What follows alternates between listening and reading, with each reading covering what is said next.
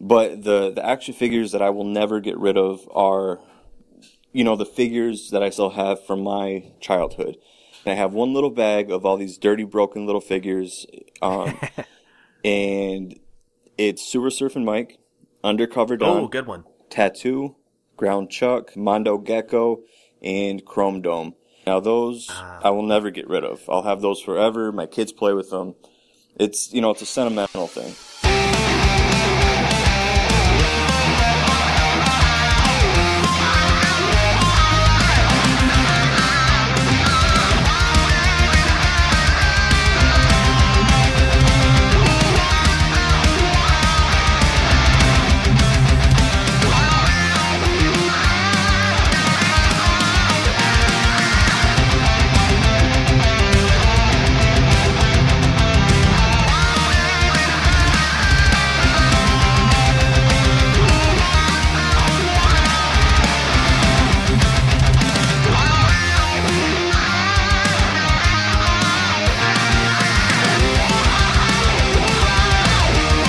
Hi everyone, this is Kevin Eastman, co-creator of the Teenage Mutant Ninja Turtles. I'm thrilled you're listening to me here on Turtle Flakes.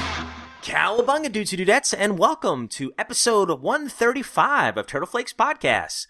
I am your lowly co-host Rob, and joined with me as always is my brother, my partner in Ninja Turtle Crime, Mr. Josh O'Rourke. How are you? Hi everyone, I'm good. How about you, man?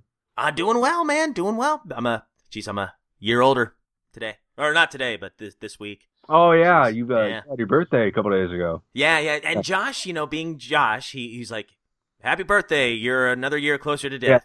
Yeah. Happy one year closer to death day. Yeah. Oh, way to lift me up, buddy. I appreciate that. Everybody says happy birthday. I find nice ways of saying.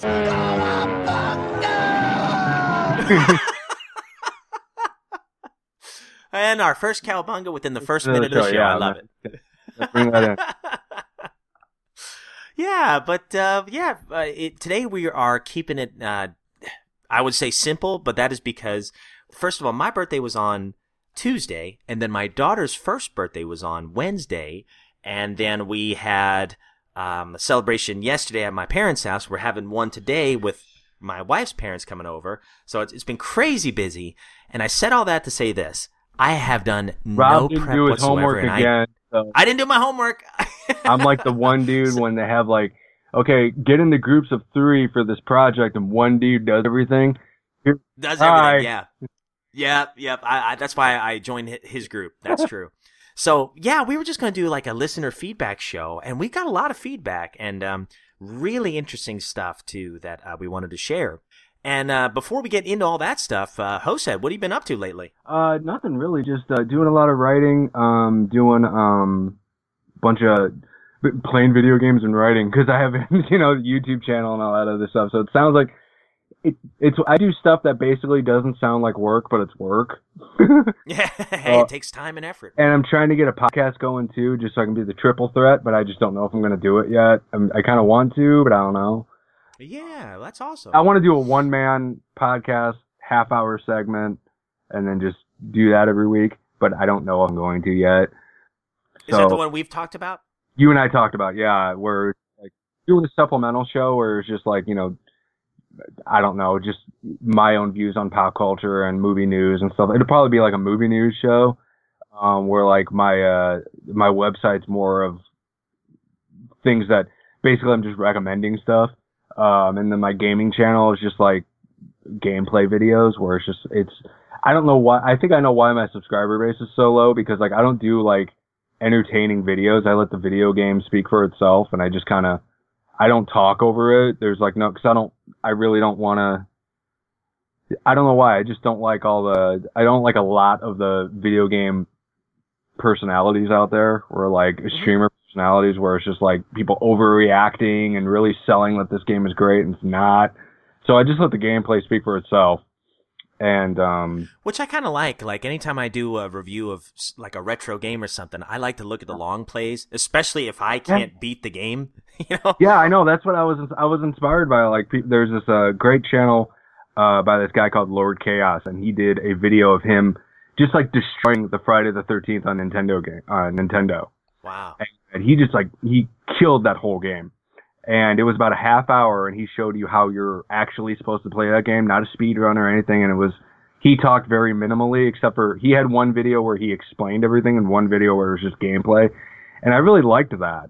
Mm-hmm. But I did have my first bit of negative feedback on it on Facebook when I was sharing my videos. And I'm doing a Resident Evil 5 series because that game came out 10 years ago, and it's my absolute favorite Resident Evil game. And one dude, I can't remember who it was, so I apologize if this was you, and I'm not upset, honestly. But this guy said, man, this video was like 30 minutes, man. That's too long. And I was like, well, dude, I can't help how long the game is, you know. But I told him, it was like, if you think 30 minutes was long, I got something to tell you. Because I did it like, Resident Evil 5 has 6 chapters with 2 to 3 parts per chapter. And every part is its own video. And I ended up with 18 videos for this one game. And I think I've uploaded 11 of them so far, because I did the DLC too. And I did it in chronological order. So I made it so if you watch the whole thing from end to end on a playlist, you'd get the entire story in continuity. Which was kind of tricky figuring out where some things take place. But it was just like, that's just what I do, man. It's kind of when I play I do a lot of Friday the 13th and Dead by Daylight videos. I mute everybody so I can make it like as much like a horror movie from the killer's perspective as I can. Cool. I kind of try to mini horror movies, like especially Friday the 13th. Yeah, well, the basically it's a long play with new games. I like that. Yeah, I mean that's got its audience. Yeah, and you know I'm trying to. I mean, I can't buy every game. And there's a lot of games out there, like especially new games, where it's just like I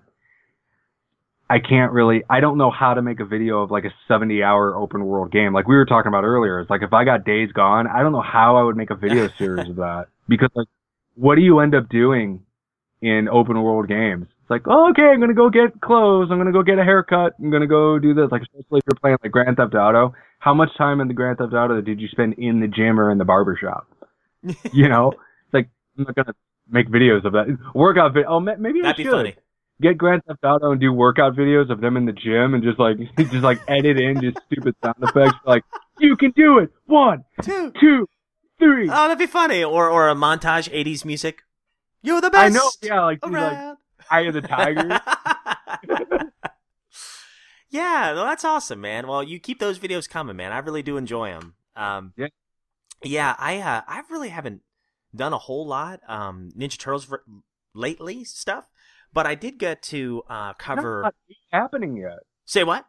There's not a lot new happening yet. Yeah, so. Yeah. Oh, I'm going to get into one thing that I actually found, and it kind of leads me to what I was going to say. I was at I covered for a good friend of mine. He owns the comic shop here in North Knoxville called New Krypton Comics. Yeah. Last Saturday. That's the reason we couldn't record last Saturday, and you sent me some pictures. Those were pretty cool. Yeah. It's a tiny little shop, but it's the it didn't look tiny. Yeah, I know, because there's so much stuff in there. Yeah. And he's an artist, too. And he was going to hang out with, I think, a friend. It was like the first day he'd taken off in like 2 years. And he was kind enough to ask me to cover for him. And he's a very particular guy, so I was really shocked he asked me. But I was like, sure, I'd be honored. So it was so weird to be on the other side of the counter helping people out. And it was cool because a lot of folks came in and we just got to talk comics. And this one guy came in and he and I just got to talking. And I told him I was a big Turtles fan. And he said, oh, did you see IDW's new collection? And I said, no, I completely missed out on this. But apparently for the 35th anniversary, the IDW Mirage or the IDW company released a tribute to the first 4 issues of Mirage and the micro series, the Raphael micro series.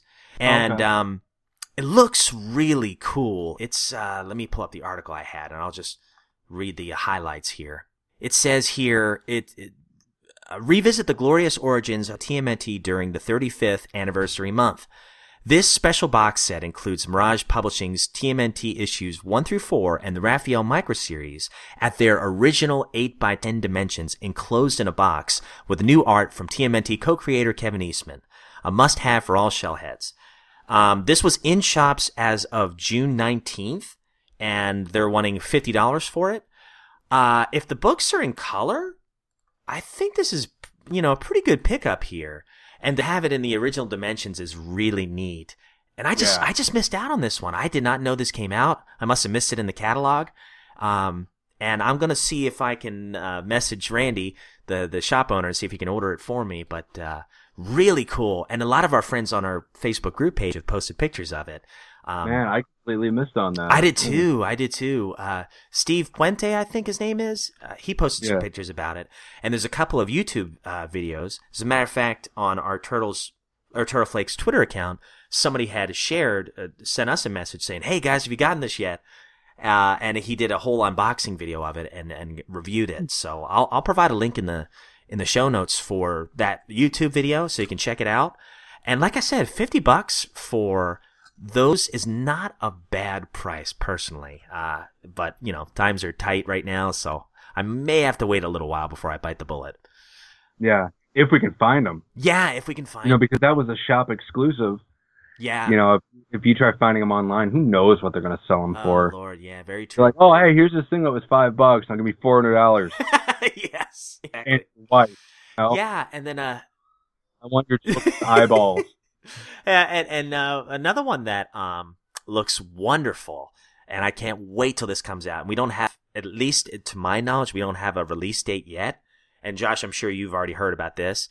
It's the arcade one-up replica arcade machine of Teenage Mutant Ninja Turtles, the 89 version, and Turtles in Time, the 91 version. Yeah. All in one machine. And I love that they kept the original 89 cabinet box art, or cabinet art. This looks phenomenal. And I'll just read, this was revealed on E3. It says, these extend Arcade One-Up's line of replica arcade machines. Each matches the original machine decals and uses arcade components, but stand at just under 4 feet. Like I said, the Turtles game has both arcade machines, arcade games, Turtles, Teenage Mutant Ninja Turtles 89, Turtles in Time from 91, and let's see, where is it? I had specs on it. With the arcade one-up machines costing around $2.99, there are cheaper ways to play these games or similar titles on home consoles. But having tried these out in the home, I've enjoyed how powerful they are at recreating the original arcade feel in a home setting. It's not only what's on the screen, how the cabinet looks, and the sounds that have got my kids playing these retro games. By the way, I'm reading from the article on Forbes.com, and I'll provide a link in the show notes for that. I think I'm going to try to invest in this and maybe save up for this because I am a sucker for arcade cabinet art and pinball, playfield art. I just love that style. And in the 89 arcade game, I've told the story so many times, is a major part of my childhood. It was in a lobby in Pizza Hut by my dad's house. We used to go to Pizza Hut all the time. I used to play it in the lobby and badger other kids that were in the restaurant if they'd want to play. But of course, I wanted to be Donnie. It's just, to have this in the home would be wonderful. And it's 4 players, but you know, since it's a smaller machine, it's going to be awful cramped if you get your buddies and try to play. But just the fact that you have that option is really cool. You know what? I mean, where the heck am I going to put an arcade cabinet? You know, that's the thing. I know. Because I was at it and I was like, you know, it's it's going to end up being like $1,100 probably. What, the machine? You know? Yeah. No, it's only $2.99. Okay, $300. Yeah, not a bad price. Awesome. Okay, yeah. You know what? Like, I could have that in 3 months. You know, and that's probably not coming out till probably around because I wrote an article about it too, and I think it comes. Sorry, man. I missed you. I should have read from yours. Oh, it's fine, dude. I said pretty much everything that Forbes said too, but I went to the actual website and like it's pre-orderable right now. Yeah, that's awesome. But like, it sucks, and I was like, yeah, but where am I going to put that? And if something breaks, I'm pooched because I don't know how to fix that. Yeah. Like, if I have to have it fixed, like, I got to send it off someplace. It's like, really, this thing's got one life, you know? Yeah. So, and I just, you know, I see stuff like that and I just wonder why that game can't come to the PlayStation Network.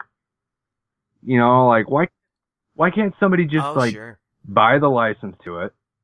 And I know that there's a lot more to it than this, but somebody can't just like buy the temporary license to that game and put it out on consoles or remake it Like, I would love to see that game with Mattias Santaluca's art style. And just like, and I know it's just old guy talking about stuff he wants from his childhood. But like, that game was just so cool. It was like such a pure, fun experience where like all you had to do was like you had the directional, control and two buttons. That's all you had to worry about. You know, like, we were talking about open world games. Like, yeah, I know one day there will be an open world Ninja Turtles 60-hour campaign where they fight the same villains they've been fighting in every single video game for the past 40 years. But you know what? If you're going to do a game, why not do the one that like everybody wants to see? You know, and like, you can hook a whole new generation of video game players and being like, this is what it used to be like. That'll generate interest. And now a studio like Rocksteady or something will make an open world game that will get everybody hyped up a bunch. And I know that's not that simple, but it's just like, I wonder why those games can't get... There's so many great arcade games that have nothing to do with Street Fighter or Ninja Turtles or X-Men, because like everybody talks about, because they heard about it on YouTube. Like, there's the X-Men arcade game that's great, but, like, you forget about, like, stuff like Mutation Nation or Night Slashers or Root Beer Tapper.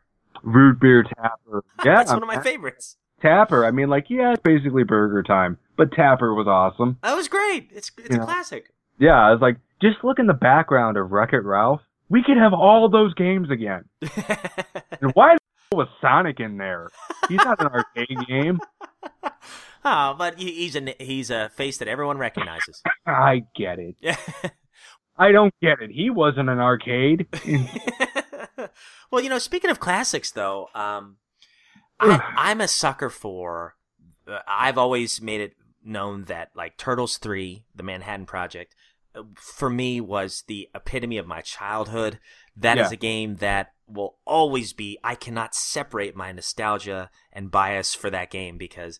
I was over a buddy's house during his pool party, and I played it for the first time in his attic in beanbag chairs and with ecto coolers. I mean, it was the epitome of the early 90s, and I played that game with three of my other buddies, and it was just so fun.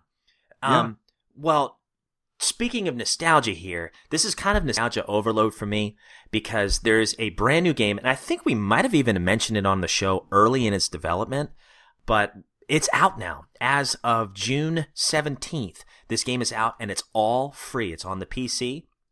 It's by Merso X, Merso X. The game is called TMNT Rescue Palooza. And this game kind of borrows a lot of the graphics from the arcade machine, or the an 89 arcade. I see that it's borrowed some of the sprites or portraits from the Turtles 3 game, but it's also incorporated a ton of the classic cartoon characters in this fan-made game. So if you'll just bear with me, Josh, I'm just going to read through this review here. It's not too long. I'll maybe skip ahead a little bit, but this encapsulates pretty much what the game's all about, and it looks phenomenal. I cannot wait to play it. My goal is to play it a little bit this week and talk about it a lot more next week on the next show. And maybe even we could try to talk to or send an email to the developer. Maybe he can give us some more information about it. You know. I interviewed him. You did? Yeah, I interviewed Merso. Yeah. Oh, well, why don't you tell the listeners about it? I'm sorry. I missed that too. Yeah, well, if you read my site, turtletracksblog.com, you would know that I had so much experience with this game already. Oh, please. And then let me shut up and you do it. Lord, you step back, sir. Josh stealing the show. Never mind. Turtle Tracks podcast is coming back next week. Show you children how it's... No. Anyway, so, yeah, Rescue Palooza is a great game. It's completely free. You can download it on GameJolt.com. GameJolt.com. And he actually had to... Merso actually had to update it. I feel bad because his real name isn't Merso 10, but that's how... That's what I know. So, Merso, I appreciate all of your hard work. And I was a sucker for this game from the moment you realized that he was putting Scratch in the game. Scratch was in a Game Boy game. How did he put in the actual game? And if you're go find him on Facebook, you can find the TMNT Rescue Palooza Facebook page. And he actually breaks down how, very simply, he breaks down how he took like a little sprite from a Game Boy game and put him on a PC game in full color. And he moves and behaves like he did in that old game. And he did this for characters that weren't even in those games. Like, you can... Okay, so, like, what happened is, like, it's a basic Nintendo-era, NES-era Ninja Turtles game where the Turtles are hanging out watching TV. Shredder somehow breaks into their TV and, like, starts talking to them. I don't know how they ever talk to each other. Anyway, whatever. But he tells the Turtles that he kidnapped everyone, all of their friends. Splinter, April, Casey Jones, Mona Lisa, Metalhead, Irma Langenstein, Vern Fenwick, the Punk Frogs, everyone, Usagi Yojimbo, whoever, if they were associated, the whole game is a love letter to the original, the 90s cartoon. So if they were in that cartoon, more than likely they're in this game. I see Mondo here with a skateboard about to hit a foot soldier. I'm like, yes! Yeah, and see, I've been playing the game for almost a year because he had a demo release that was fully playable from end to end. And when the game was officially released earlier this month, it was a completely different game. Oh, wow. Like, very quickly, like, the second level, you can, like, you've got a game map, and it's got the overworld and graphical nature of the first game. So, like, when you're choosing your level you get to play as, you hear the da-da-da-da-da-da-da. Oh, they had that music in there? Oh, cool. Yeah, it's awesome, and it looks, and Leonardo is just, it's just Leonardo because that he just represents all the turtles, and he's walking through the overworld to choose the level you want to go to. And it's basically every level from every Ninja Turtles game you can think of, from 1 to 4. And even some textures of, even some of the backgrounds are from Tournament Fighters, the Super Nintendo version of Tournament Fighters. I can see that, yeah. Because Tournament Fighters on Super Nintendo was Ninja Turtles 5. So it's everything from those first 5 games on the from the Nintendo era. And basically you play through a level and you fight a boss. But when you beat a boss, you unlock the ability to play as those bosses and 1 to 2 bonus characters. Wow. So like you play through the first level, and depending on which level you pick, like the first level I picked was April's apartment, and it's the original NES arcade port level. So like the building's on fire. You got to make it to the top floor to save April. And when you finally get to April, the mutant module pierces the ground and comes up, and then the doors open and Rocksteady shows up. But like this time it's Rocksteady and Bebop.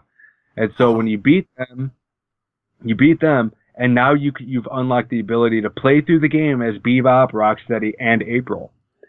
And April's really cool because backing animation is her. She's got a microphone on a cord, and so it's a whip. Like she's basically whipping bad guys with a microphone. It's a lot of fun. Oh, that's so cool. When you unlock the bosses, that's kind of like the game's easy mode, because the bosses are ridiculously overpowered, so you can like just one-shot everybody. And especially when you get to fight Shogun from the second arcade game, and you can unlock Shogun and play as him, and like that's something I didn't even know I wanted to do. And I'm playing so awesome. Shogun, and I'm just one-shotting fools everywhere. But then you've got Tattoo from the Hyperstone Heist in there, Chrome Dome, Armagon from Tournament Fighters, Scratch, Irma, Mona Lisa, the Punk Frogs, Usagi Yojimbo, Casey Jones, and he even uses voices from the game, from the old cartoon. So like Casey Jones sounds like Pat Fraley. So cool. There's a great scene in one of the levels, which takes place in a garbage dump, where you fight the Crooked Ninja Turtle gang, and it's like that's where they. Yeah, I saw that. Yeah, and it's like how did you do that? But it's a lot of fun, and he released an update for it that I can't get to run correctly, and it's mostly my fault, so I'm going to try doing it again, because I want to record it and put some videos out there of it, because it's a great game, and it's a lot of fun. It's a huge love letter to, personally, my favorite era of the Ninja Turtles. Never got better than that for me. And I get that that's a very small audience right there, but I absolutely adore the 80s and 90s, cartoon era, Ninja Turtles. I love everything about it. I love how... Me too. I mean, it's stupid. It's stupid, it's slapstick, but it's innocent. It's children's Three Stooges cartoon. Yes. It's basic... Well, no, I might anger some fans with this. But my wife and I, we love Pokemon. It's innocent. It's for kids. But there's such a draw to it. And I think the original cartoon... And, you know, the original games, that's the same vibe I get. That's why I can't separate my nostalgia for I'm going through very slowly. I'm breaking down every episode of the old cartoon. I'm like halfway through season 2 right now. I can reviews for them. It's like, awesome. I was really surprised by, like, the character arc of Shredder. Where it was like, Shredder was this impossibly powerful character in the first season. And then at the end of the first season, he gets shanghaied, and now he's Krang's lackey. And Krang, like, deserts him on Earth, and, like, he has no weapons, no resources, so what is he going to do to take out the turtles? And, like, the first thing he does, and you see how powerful of a leader he is, because he creates the Crooked Ninja Turtle Gang. And it's like, this dude's an awesome character in this weird, funny cartoon that people act like is stupid. Yeah. I was like, you know what? You're stupid. No, this is awesome. And and one thing that I really love about it is, it's kind of a hokey, dumb, slapsticky cartoon, but the Turtles characters never change. Like, the Turtles, they take that world seriously. The real problems that they have. Yep, this mutated clown has a tickle laser, but we have to take him out because he's threatening our family, man. And I was like, you know what? I like that. Yeah.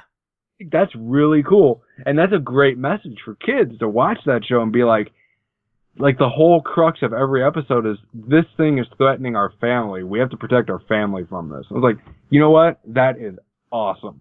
Yeah, see, that is like super wholesome and fun. Yeah, I'm with you 100%, and I'm so jealous you got to talk to the developer. Maybe we can have him on the show one day, or at least maybe we could, I don't know, read some more stuff from him about this game soon, because I really want to try it. I'm going to download it as soon as we're done recording. And I'm going to give it a shot, and I'd love to talk about it more next week. Yeah, it's a lot of fun. I'm going to try to re-download it because it had an update, like I just said, on GameJolt.com, and I just haven't tried it yet. And so I'm going to try to download that and play through it, and it's a lot of fun. It is just... It's a game that I've been wanting to play for years, where it's just like, you know what? Maybe the Ninja Turtles, you know, sometimes when you try to do like modern stuff with Ninja Turtles, it works, but it's not as good as it could be. Yeah. And somehow when you go back to like, you know, old people stuff, wanting things to be like simple again, but like when you try to just be simple with the Turtles, it works. Yeah. It just works. And like, Ninja Turtles are super complex and like, charismatic characters that you can do a lot of different things with, but when you just try to strip everything back and just like, these are four dudes who fight crime, and you just start with that as your base, like, it works. Like, you've got like a beat 'em up Streets of Rage style video game with the Ninja Turtles. It just works. It works. Like, I did a whole playthrough on my YouTube channel for the Mutants in Manhattan game, and like my opinion on that game completely changed. Because, like, I really get why, like, the game is super simple and, like, boss fights are ridiculous. But the game is based on those boss fights. And, like, so, like, you're playing through the game multiple times to earn unlocks and rewards to make your turtle stronger, because the bosses get stronger as you play through the game. And it's a lot of fun. But, like, if we just got, like, a remake, which arguably this game is the fan game of all the first 5 games of the NES-era Turtles, it's like when you go back to that, it just works.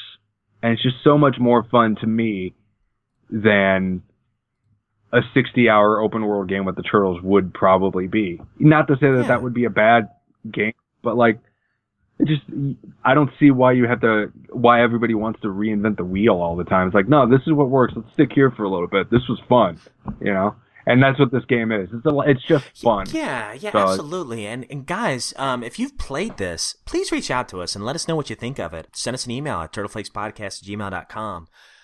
We'd love to hear that, because I know for me, I'm a sucker for this stuff, and I know you are too, Josh. So, you know, we're going to be sold on this. And we'd love to hear what you guys think, too. I mean, it's free. You can't be free. And you know what? All of our praise would have meant nothing if the game wasn't good. The gameplay is solid. Yeah. It's fun. I mean, there's a lot of nostalgia there that's going to hook a lot of people. Oh, yeah, the design itself. If you're into, like, beat-em-up games, or you, like, want to see, like, what a beat... If you're, like... This is going to sound mean, or I'm not trying to be mean to anybody, but if you're a young gamer who's never played, like, side-scrolling beat-em-ups, download this one. It's risk-free because you don't pay for anything. You just download it and play it, plug in a controller and map it. Mapping a controller to this game is super easy. If you want to know what, like, old-school beat-em-up games are all about, this is the perfect game for you if you're a young gamer that's never played that stuff. Absolutely.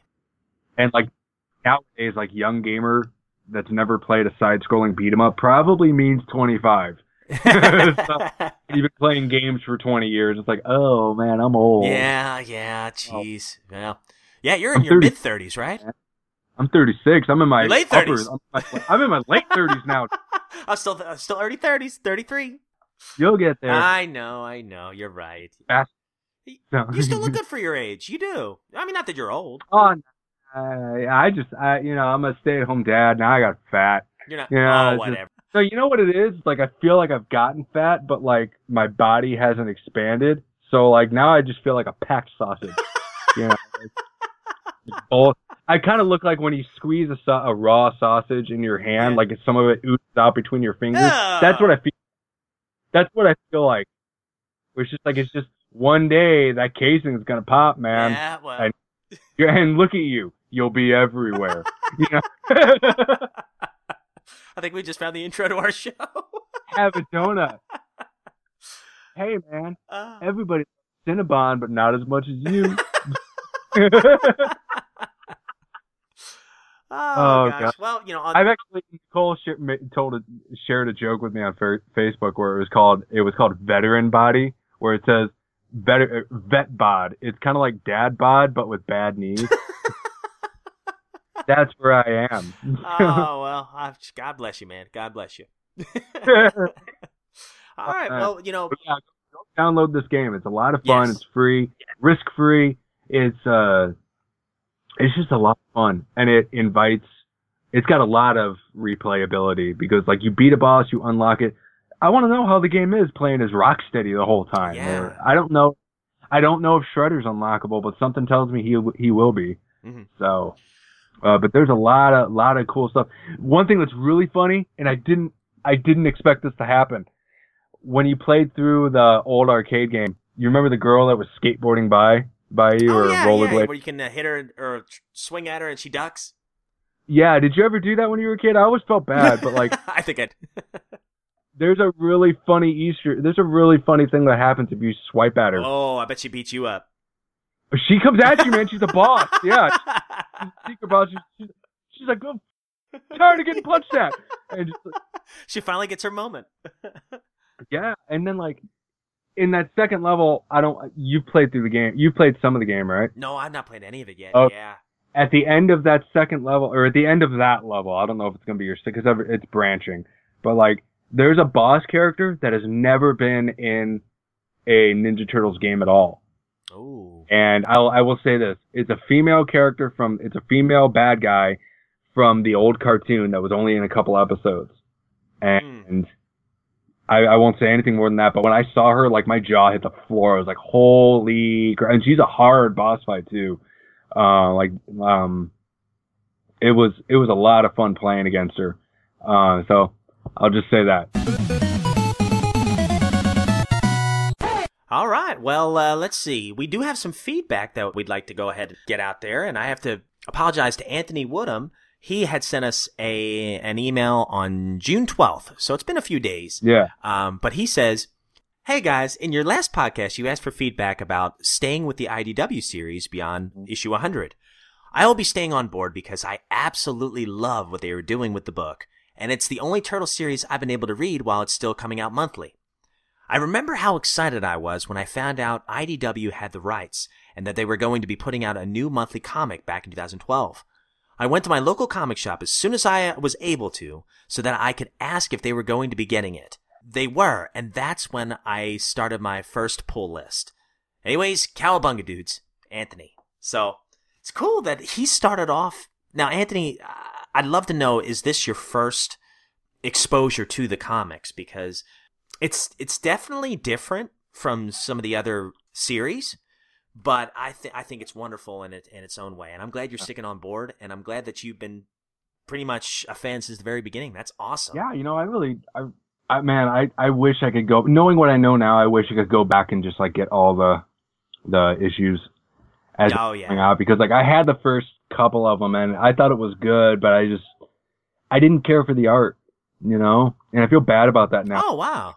I didn't care. Who was it? Dan Duncan? Oh, see, I loved it. You didn't like Duncan's art?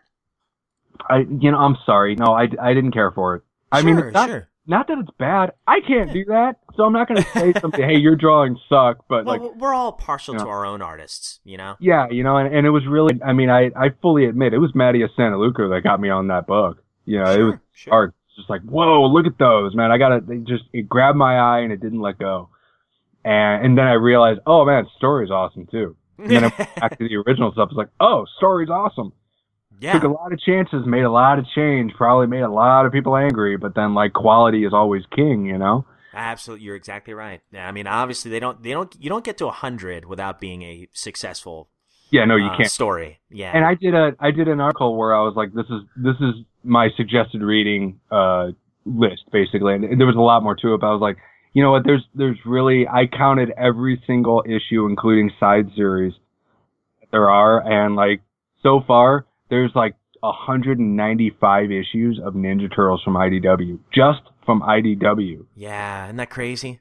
From the ongoing and all the side quests and even stuff that's not continuity, like the Usagi, Yojimbo, and Batman stuff.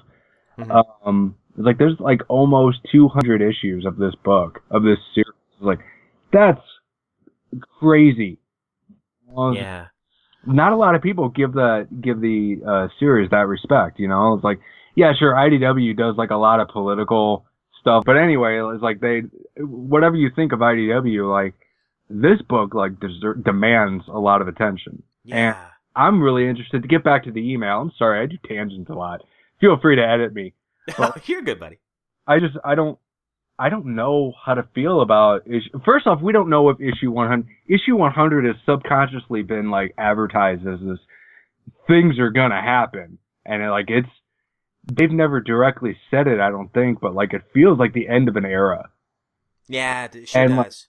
Like, I just thought, as I was writing yesterday, I just started thinking, what if Tom Walton and all them, what if they're not on the book anymore? Oh, man. You know, if Tom Walton is done with issue 100, that's great. He deserves a break. But like, who the hell is going to pick it up after that? That's a good question. And dude, I feel bad for you, man, because you've got a lot to live up to. And, like, can we guarantee that same quality? Can we guarantee the community within the creators?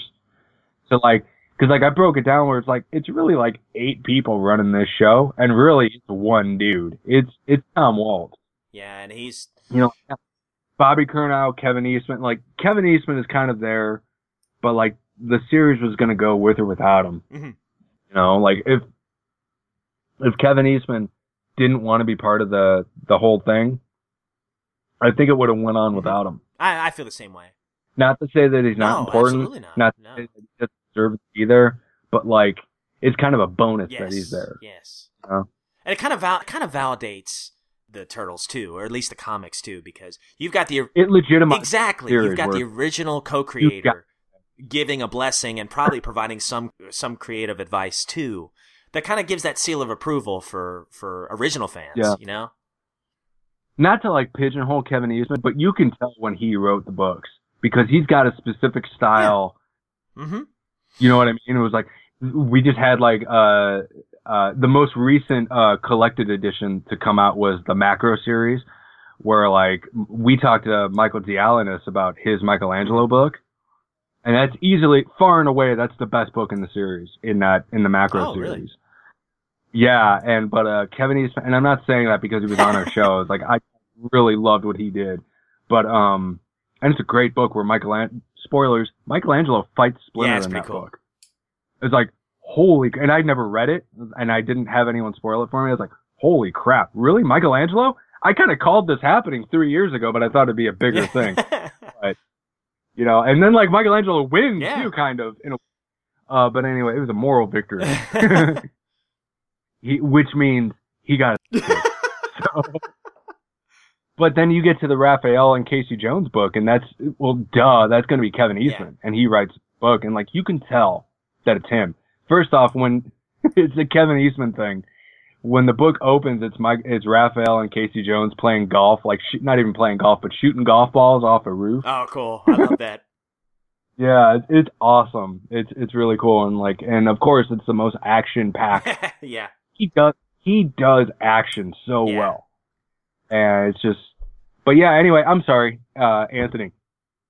I still don't know what I'm going to do after issue 100. You know, like I hope the book takes a break, like take a couple of months off. And like really make us kind of miss the Turtles again, and then like issue 100 will be out in December or January. Mm-hmm.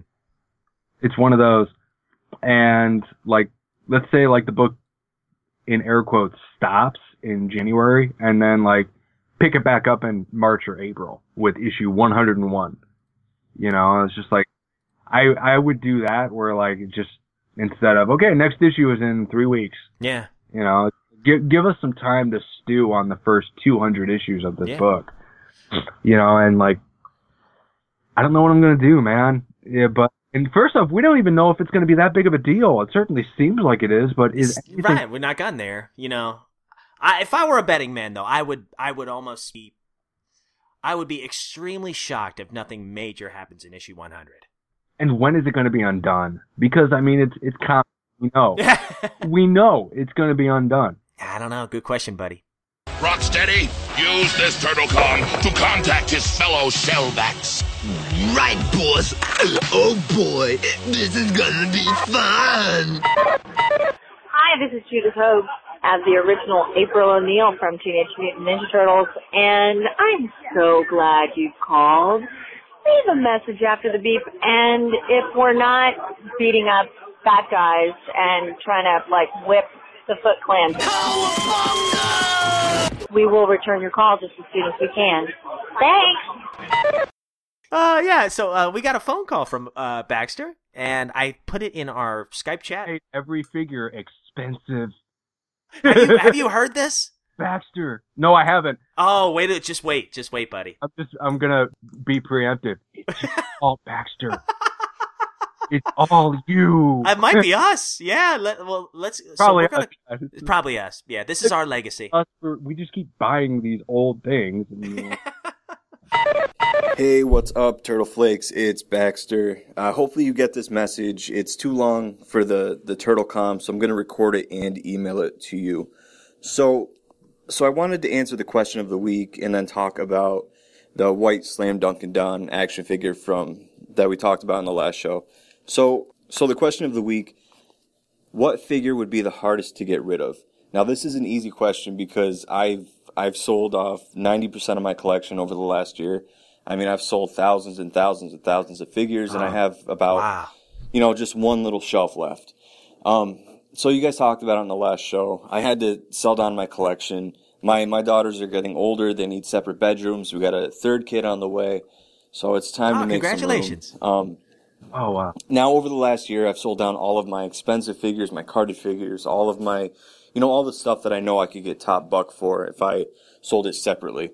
And then I had a couple guys from a toy store in Connecticut drive up, and they bought all the rest and cleaned out my room for me.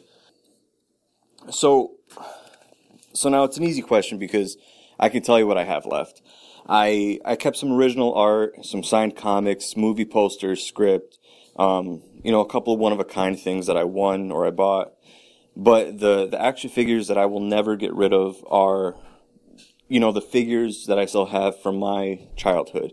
And I have one little bag of all these dirty, broken little figures. And it's Sewer Surfing Mike, Undercover Don, Tattoo, Ground Chuck, Mondo Gecko, and Chrome Dome. Now those I will never get rid of. I'll have those forever. My kids play with them. It's, it's a sentimental thing. Mm-hmm. So now I want to get back to the white Slam Dunkin' Don. The infamous Slam Dunkin' Don. If you remember, it was June 24th, almost exactly a year ago. on episode 116 called Wits Too Legit. I had called in and said that I had found a Slam Dunkin' Don in a white jersey. I had checked eBay every single day for 2 years before I found mine. I paid $160 for it. Now, the only other person who I could find that had one was Captain Mike, and he said he waited 8 years to find his. So then after the show aired, I guess, probably within a week, somebody else listed one online, and I contacted him and said, "Hey, what made you list this for sale?" And he said, "I heard it on a podcast."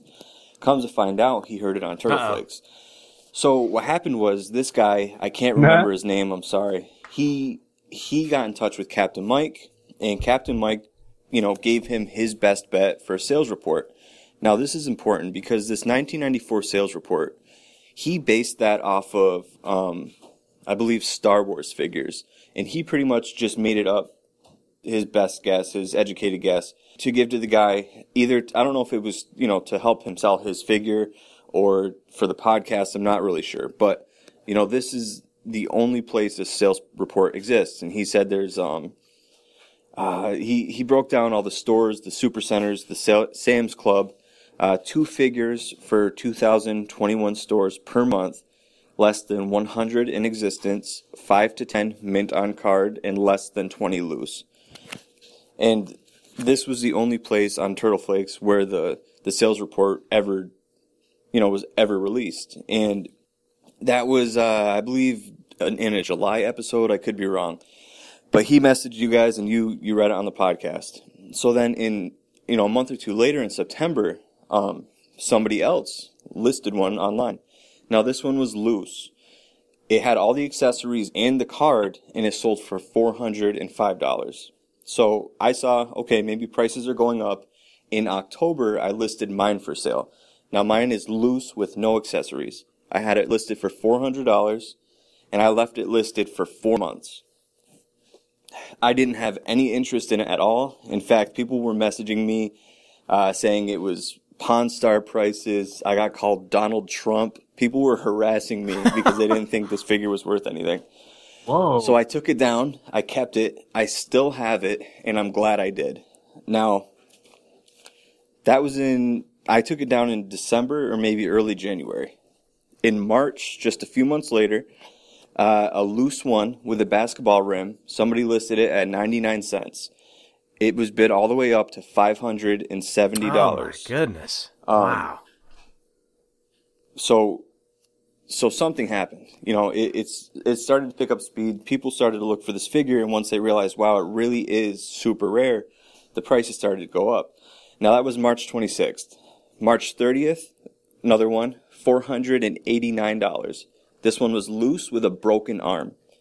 April 13th, another loose one, $400. May 2nd, a loose one with a basketball, $480. May 19th, a loose one with accessories, $660.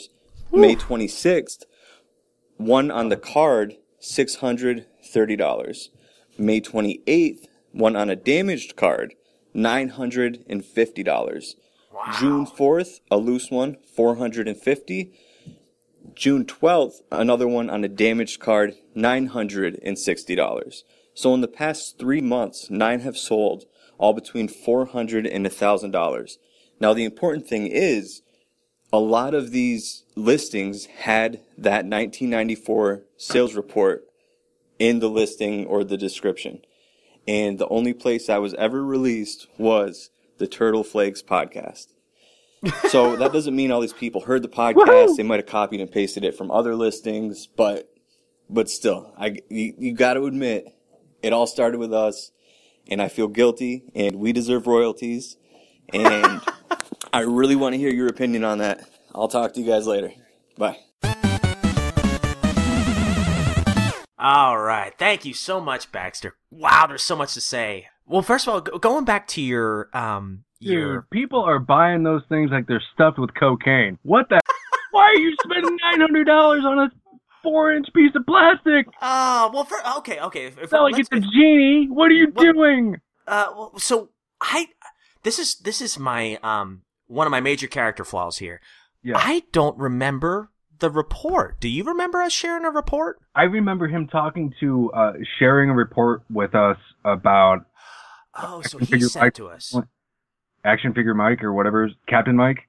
Yeah, Captain Mike. I think he shared that with us.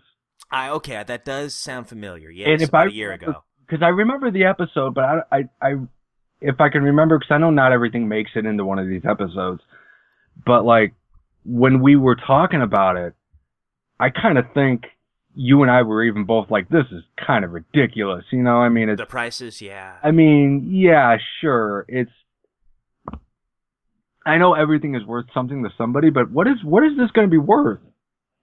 You know, I mean, and I'm a collector, man. I love that old stuff. I've got every figure, you know, yeah.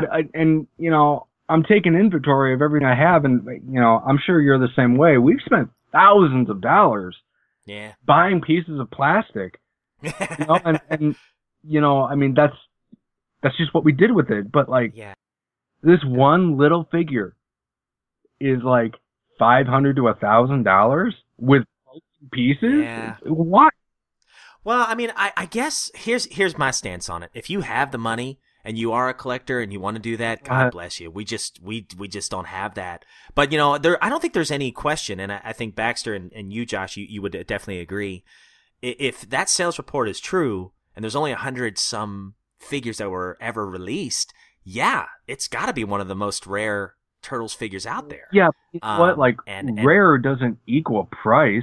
I mean, it doesn't always do that. I mean, like, I don't. I mean, maybe it does to some, but like in my head, you know, I just first of all, we don't have that kind of money to drop on a figure, so I think that kind of. And if I did, yeah, you know, sure, I would have bought it. Like if I could just drop $1,000, yeah, sure, I'd buy that because that is. And I know I'm just killing my own argument here, but like, I guess like my actual argument is kind of for Baxter's. Like, dude, don't feel bad. You didn't. I feel bad. Why, man? We didn't tell people to spend that much on figures. We didn't. We didn't put a gun to anyone's head and be like, "Buy that! Buy it now! Bid! Buy it now! Bid!" We didn't tell people to do that. They created this problem themselves, man. Well, sure. I just feel bad. Well, I guess my stance is I feel bad for the ones who kind of wanted one, but are probably like us and just can't afford one now. You know, that's... I mean, like, this was also a report based off Star Wars figures. Sure, yeah. It's not based on the same thing, you know? I mean... yeah, but you know what, Baxter? I'm with you, man. If we could get royalties, I'm okay with that. Yeah, you know what? And I'm sorry. I mean, good for you for making a room for another kid that you're having. That's I'm proud of you, man. You did the right thing. Yeah, I mean... we all know one day we're going to have to give all this stuff up, and it's going to suck. And if anything, I'm going to want your help for some moral support because, you know, one day, because I think we all know, like, one day, like, somebody's going to say, like, dude, you got to stop. You know, it's time to stop. You know, but, like, you know, you did the right thing. That's really cool. You did it for the right reasons, too. Mm-hmm. You know, and I still kind of have to chuckle that your big, like, nostalgia action figure is Tattoo. Oh, I'm glad you brought that up. Dude, you had me at Sewer Surfing Mikey. Oh, man, that was one of my nostalgic figures. Dude, there's nothing that can replace those original ones that you're given. And kudos to you for having the foresight or the luck, whatever it might be, maybe a little both, to hang on to those figures, you know, that you had in your childhood, man. That's rare. I've only got one that I still have. Yeah. And that's Detective Don, one you mentioned. My collection is from when I was a kid. I had to rebuy everything. Come on, dude. He was selling it for what he bought it for, okay? That's what it was. Don't get mad because you can't afford it.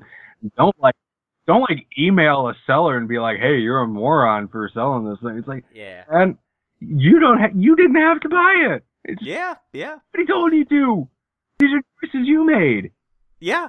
So, you know, Baxter, thank you so much for the phone call, man, and keep those coming. I love, you know, kudos and God bless you for you know, doing all that research, you know, just archiving, you know, the consistency that these figures are going for. I mean, you know, he did a lot of homework to justify this. somebody saying that it was Pawn Star prizes, that was pretty funny. Best I can do is $20, man. Yeah, $20. Man, you know what? We got to have Baxter on the show so we can do like Dark Side of Collecting retrospective here. Be like, yeah, this is what sucks about collecting.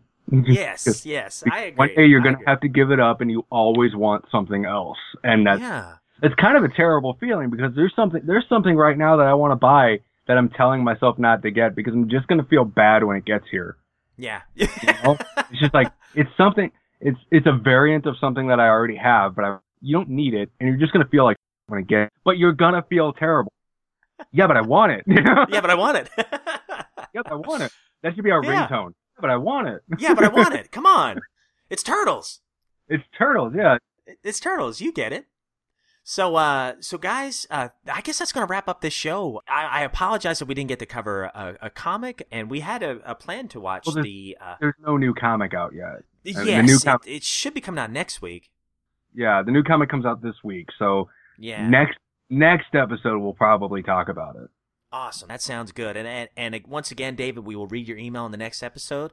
And speaking of listener feedback, here's what I'm going to do. Speaking of minimizing, what I want to do is kind of just a thank you to our listeners for sticking with us through all the inconsistencies and everything. I'm going to do it's not going to be anything huge, but maybe just send out a figure or two or some Turtles random stuff that I've collected over the years your way, just as a thank you. So how I'm going to do it is... It's going to be a Metalhead. Yeah, Jay Jorgensen. I found out who it was. Okay, I'm going to send your Metalhead. Yeah, I did do a little bit of prep, I guess, this week. Yeah. I found out who I owed a toy to 2 years ago. Man, he doesn't even listen to... He doesn't even collect... He unsubscribed. He unsubscribed? Oh, no. I'm just guessing. Oh, he probably did. That would be amazing. He's like basically made the Turtle Flakes version of No Homers because he's salty no homers. Not giving him his figure. No hosers. Yeah. That's my podcast. No hosers. Podcast. There it is. I love it. Every episode we talk again why Rob won't be on. So Exactly. So what I'm going to do is for those of you who sent us an email, just anybody who sends us an email within a month or maybe 2 months, I'll kind of come up with a guideline for that. I'm just going to randomly draw a name out of a hat, and I'll send you a little something, some turtle cards or a loose figure or something like that, just as a thank you for all your wonderful feedback. So I thought you were going to be like, if you send us an email over the next month, I'll send you a figure. I was going to be like, Rob, you're going to lose your collection. Don't do it. This is how you get rid of it. Don't do it. Well, this is a way I can minimize, a little bit. And at the same time, just thank somebody and maybe bless somebody with something simple. I told them to get rid of it all. That's true. That's the real reason. No, I'm just kidding. So if you'll send us an email, our email is turtleflakespodcast@gmail.com. We are on Twitter @turtleflakes. And we have a Facebook group page at facebook.com/groups/turtleflakes. And the TurtleCom hotline, which we thank Baxter for the phone call. It is 865-309-4875. And go check out our friend Anthony Hernandez's YouTube show. It's dedicated to Turtles figures. It is Totally Tubular Turtle Tuesday. And it's by BatBomb82 on YouTube. And we are proud partners with the Retro Gaming Times at classicplastic.net/TRT. And don't forget to check out Josh's awesome Turtle Tracks blog, which he just mentioned earlier in the show. And the question we all want to know, Hosehead, is what kind of pizza are we going to have to close out another Totally Tubular episode of Turtle Flakes? Man, you know what? We actually made some pizza earlier in the week, and really blew it out of the water where she made this pizza dough made out of bread flour, which is really good. Made it super crispy, not greasy. But she actually made a pizza that I really want to have again. So I would recommend our pizza of the week being a bacon and basil pizza. Oh, gosh, I love both. That sounds amazing. Yeah, because, it's not like regular. You put bacon on anything and it kind of overpowers everything on it. But when you put basil with it, it kind of levels everything out. And it's really nice. Yeah. Oh, that sounds great. Yep. So, all right, guys, well, stay tuned for the next episode because we'll be returning to the City at War story arc. And then eventually we're going to go back to, our regular format where we cover classic, 2003 era, Next Mutation era, all that stuff. We're going to go back into those eras probably after the next episode. So stay tuned. We'll be returning to the City at War story arc, which is IDW issue 95. And as always, thank you so much for listening. And here's to hoping you enjoy your friends, your family, and a mega slice of bacon and basil pizza. Cowabunga, dudes. Cowabunga, everyone.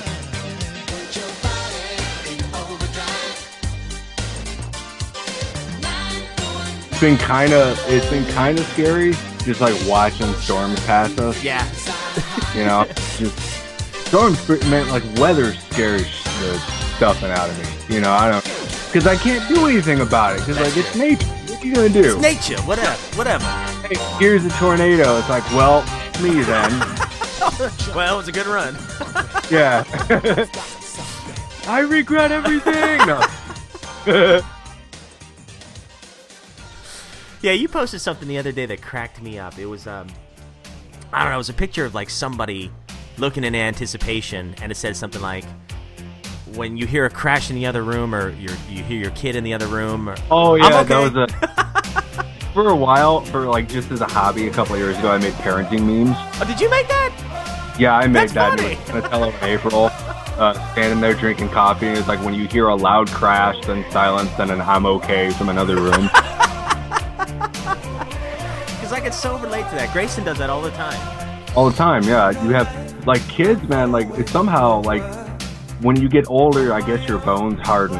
But, like, when you are a new human, you're, like, made out of rubber cement. Because, like, he's taken falls that have hurt me just looking at him. And he just bounces up and, I'm okay!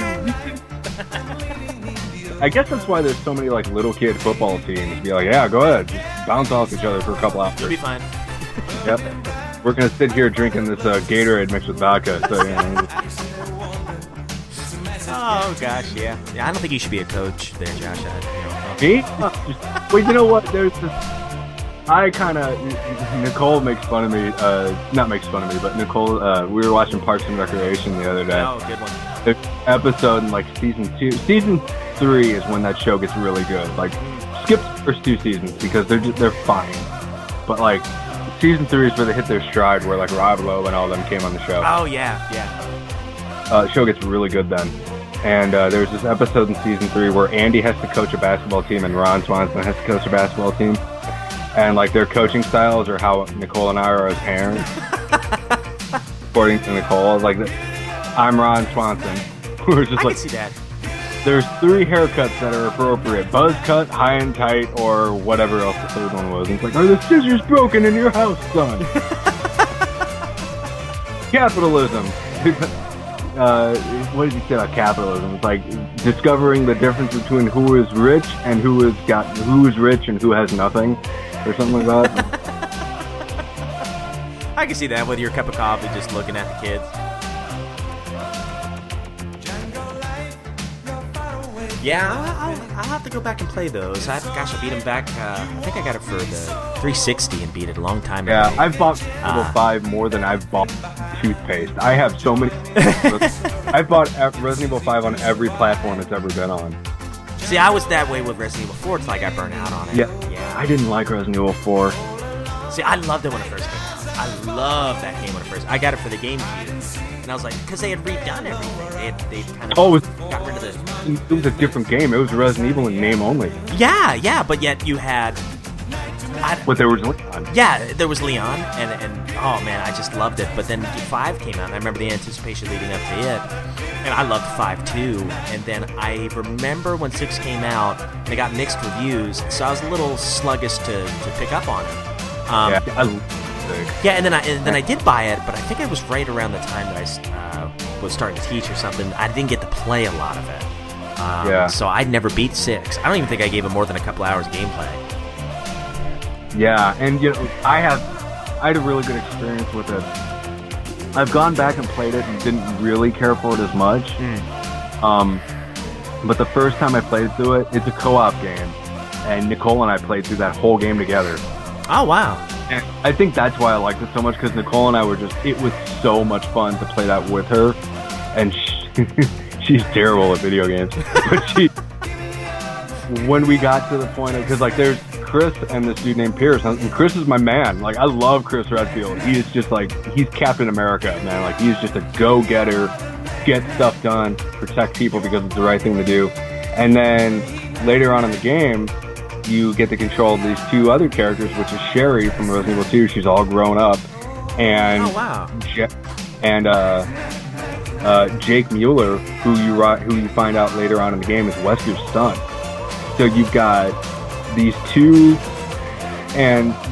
characters that are children of like two of the biggest bad guys in the series, William Birkin and Albert Wesker, and they're fighting the viruses.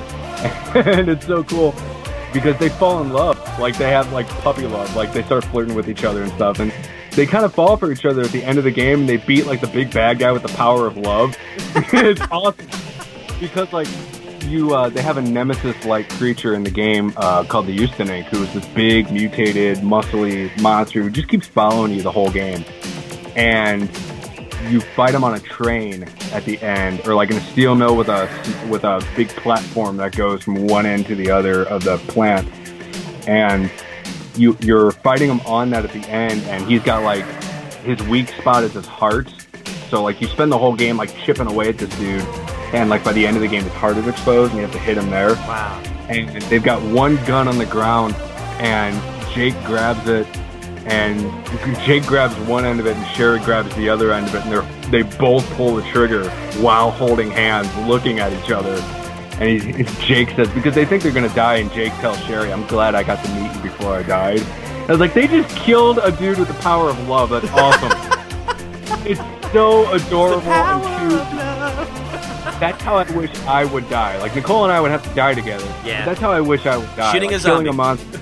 Like, you know, it's so cool. It's like you die doing what you love to do. It's so stupid, but it's so much fun. But then I played it by myself. I was like, oh, I see what everyone's talking about.